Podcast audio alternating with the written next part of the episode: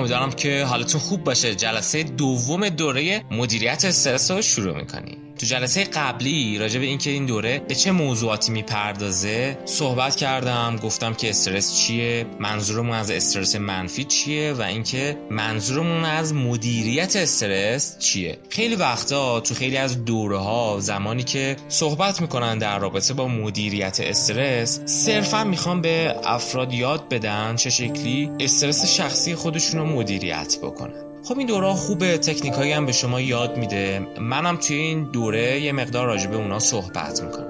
اما این دوره تفاوت خیلی ویژه‌ای با دوره های دیگه داره. اون تفاوتش اینه که توی این دوره من بیشتر راجع به سازمان ها صحبت می‌کنم و بیشتر به شما میگم که چه عواملی توی سازمان می‌تونه باعث استرس های شما بشه. تا شما به عنوان یه شخصی که توی سازمان دارین کار می‌کنین به عنوان یه مدیر به عنوان کسی که قراره یه سری پروژه ها توی یک سازمان اجرا بکنید استرس کمتری رو تجربه بکنید و حالتون و حال اون سازمان بهتر بشه.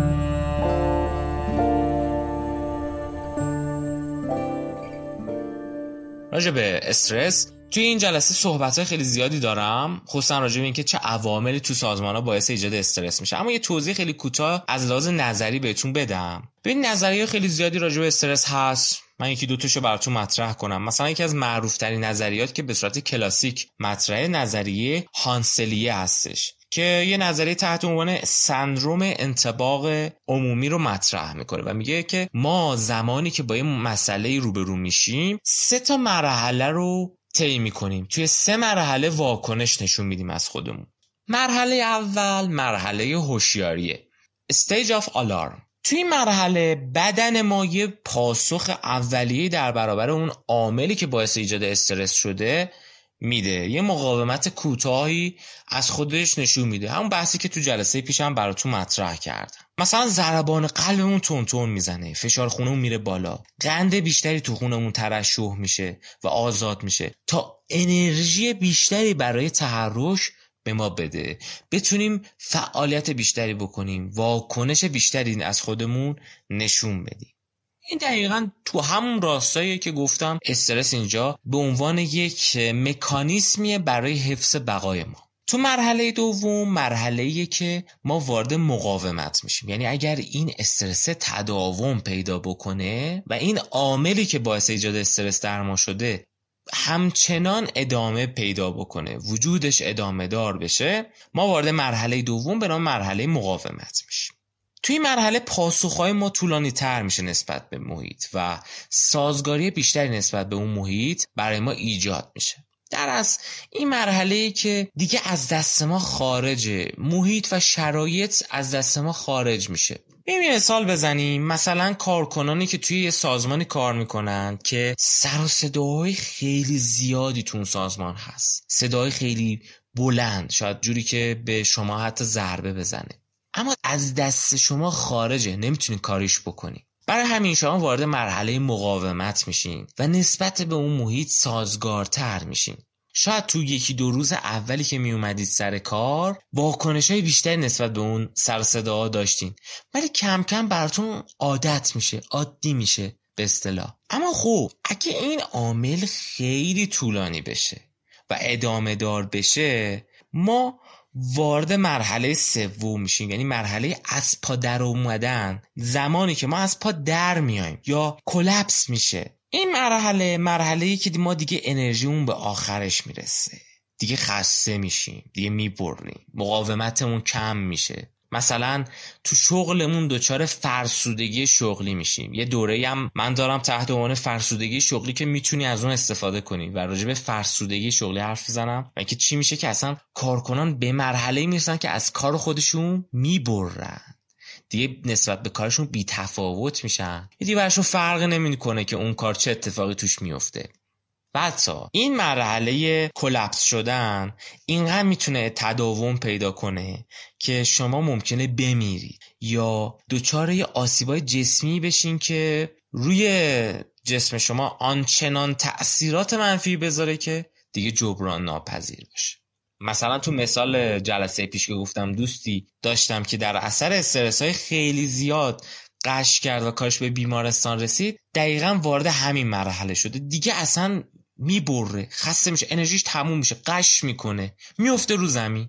یه دفعه مثلا می‌بینید که تا یکی دو روز باید بستری بشه. بعد وقتی برمیگرده تا چندین ماه باید از دارو استفاده کنه تا حالش یه مقدار بهتر بشه. این یه نظریه بود اما خب نقدایی به این نظریه وارده.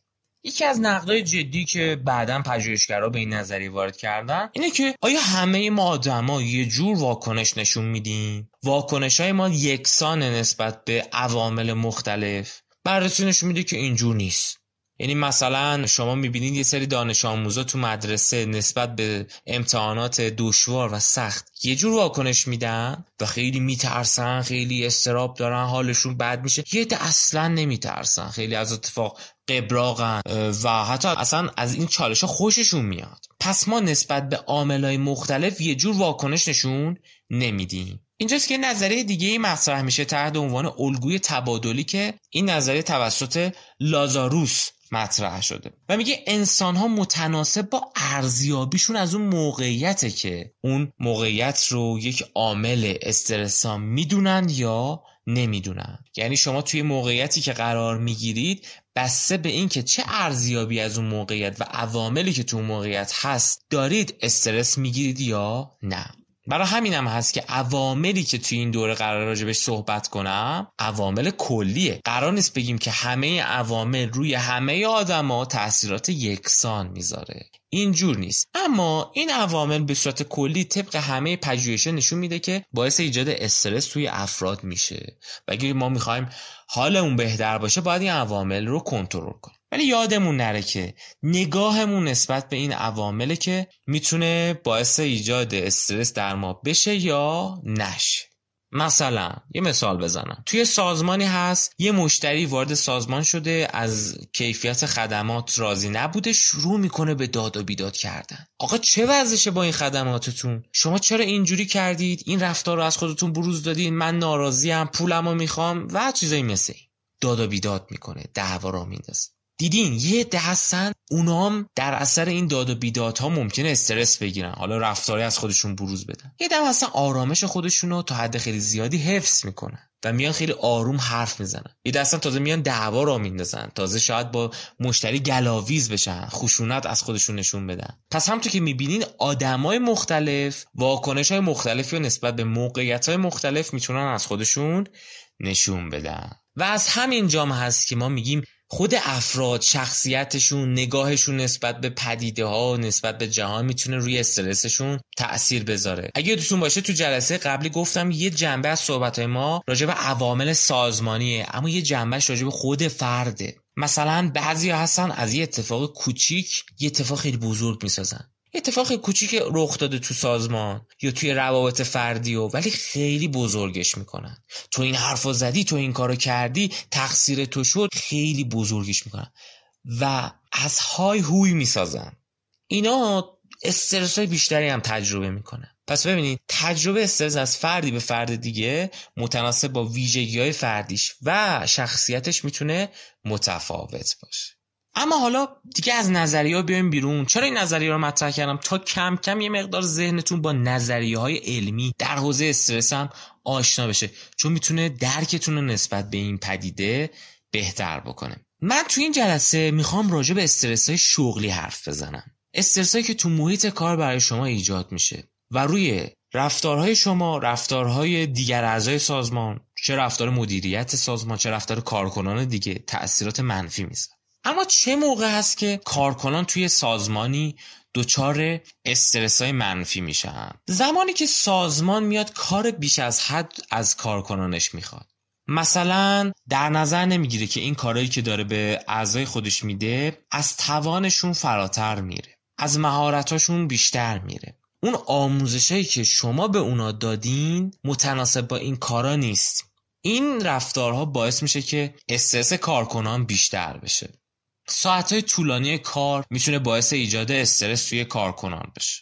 برای همین عموما میگن که سعی کنین ساعت هاتون انعطاف پذیر باشه بینش آنتراک هایی رو بدین و time های استراحت قرار بدید اضافه کاری های بیش از حد می‌تونه باعث ایجاد استرس بشه. همه اینا داره به این موضوع اشاره می‌کنه که اگه یادتون باشه تو جلسه پیش گفتم زمانی که ما این فشاری رو در اثر اینکه خواسته ها و انتظاراتی که از ما دارن متناسب با اون سطح توانایی های ما نباشه ما این فشاری که تحمل می‌کنیم باعث ایجاد استرس میشه. کارهایی که بخش مدیریت به کارکنان خودش تحمیل می‌کنه. مجبورش می‌کنه که باید بمونی این کار رو انجام بدی. وگرنه اخراجت می‌کنم وگرنه کسی حقوق داری. یا به هر حال برات مشکلات ایجاد می‌کنم. اینا می‌تونه باعث ایجاد استرس بشه. خشونت ها و تعارضات تو سازمان می‌تونه باعث ایجاد استرس بشه. مثلا خشونت های جنسی علیه خصوصا بانوان. خیلی از خانوما هستن که موقعی که می‌خوان برن سر کار استرس خیلی زیادی می‌گیرن. به خاطر همکارانی که دارن همکارانی که مرزهای خودشون رو نمی‌شناسن. پا رو از حریم خودشون فراتر می‌گذارن و وارد حریم شخصی دیگران میشن. این رفتارها می‌تونه باعث ایجاد استرس در افراد بشه. قراردادهایی که ممکنه تو سازمان نوشته بشه می‌تونه خودش عامل ایجاد استرس بشه. مثلا قراردادهایی که توی اونها time مشخصی برای کار هست و کارکنان نگران این هستن که بعد از اینکه time قراردادشون تموم بشه آیا تمدید میشه یا نه؟ آیا بیکار میشن یا همچنان تو کارشون میمونن؟ خیلی وقتا مشکلات خارج از محل کار هم می‌تونه باعث ایجاد استرس بشه. مثلا فردی که جدیدن طلاق گرفته یا جدیدن ازدواج کرده یکی از اعضای خانوادهش بیمارن مثلا یه بیماری خاصی گرفته. چقدر استرس داره به خاطر اینکه آیا مثلا حال اون اعضای خانوادن بهتر میشن یا نه؟ یه چیزایی مثل این فرزندانش براش مشکلی ایجاد بشه یکی از اعضای خانوادهش فوت بکنن. چیزایی که بیرون از محل کاره می‌تونه باعث ایجاد استرس توی کارکنان بشه و این استرس توی محل کار هم تداوم پیدا کنه یا حتی بیشتر بشه. ناامنی های شغلی می‌تونه باعث ایجاد استرس بشه. مثلا تو سازمانی که کارکنان رو تعدیل می‌کنن تعدیل نیرو می‌کنن. یه دفعه به شما میگن که دیگه به شما نیازی نداریم. اینجاست که استرس توی این افراد زیاد میشه. برای همکاراشون هم همینجور. یعنی مثلا شما توی سازمانی هستین همکارانتون به عنوان نیروهایی که تعدیل دارن میشن از سازمان خارج میشن. روی شما هم تاثیر می‌ذاره. شما هم به خودتون میگین که نکنه منم چهار سبای دیگه ای مجبور به ترک شغل خودم بشم. و بعدش چی میشه؟ ترسایی که بعدش برای شما ایجاد میشه خودش عاملای برای استرسن. تازه اینجا یه جنبه دیگه هم داره. زمانی که یه سری از کارکنان از سازمان برن یا حتی مرخصی های طولانی مدت بگیرن مدیریت سازمان عموما کارای دیگران رو روی دوش کارکنان فعلی می‌گذاره و این فشار جدید دوباره باعث ایجاد استرس جدید توی کارکنان میشه. بررسیا نشون میده که توی سازمان ها افرادی که جدید الورود هستن افرادی که تازه وارد اون سازمان میشن استرس بیشتری رو تجربه می‌کنن. چون که وارد یه محیط مبهم شدن. هنوز نمی‌دونن باید چی کار بکنن. آیا توی محیط ادامه می‌تونن بدن یا نه؟ رفتار دیگران با اونا تو محیط چیه؟ برای همین هم هست که توی سازمان ها قاعده اینه که سعی کنید افرادی که به تازگی وارد سازمانتون شدن براشون دورهایی بزنین جلساتی بزنین برای آشنایی با محیط آشنایی با کارکنان دیگه. تا اینجوری با آشناسازی اونا با تمام این شرایط از استرساشون بکاهید. همینطور زمانی که کنترل موقعیت ها از دست افراد خارج میشه. یعنی همه ما دوست داریم و نیاز داریم که نسبت به کار خودمون یه کنترلی داشته باشیم. اینکه کارمون رو چه تایمی انجام بدیم اینکه دقیقا روی یه کاری تمرکز پیدا کنیم و روش کنترل داشته باشیم و اون کار رو انجام بدیم. اما اگه سازمان برای شما یه شرایطی رو ایجاد بکنه که کنترل کار خودتون رو از دست بدین شما اینجا استرس های بیشتری رو تجربه می‌کنی. مثلا هر لحظه یه شرایط جدید براتون ایجاد بکنن. هر لحظه از شما یه چیزی بخوان. مثلا شما الان درگیر یک کاری هستین یه دفعه یک کار جدیدی از شما بخوان. این کارهای تغییر بکنه. در اصطلاح بهش میگن ابهام شغل شما داشته باشین. ندونین دقیقا از شما تو این سازمان چی می‌خوان. ایناست که باعث استرس بیشتر برای افراد میشه. سازمان هایی که فرهنگ حمایت توی اون سازمان خیلی کمه. حمایت یعنی چی؟ مثلا شما به عنوان یک فردی که دارین تو اون سازمان کار می‌کنین نیاز دارین که پر از گاهی باقیه هم حمایتتون کنن. مثلا به شما توی کارتون کمک بدن.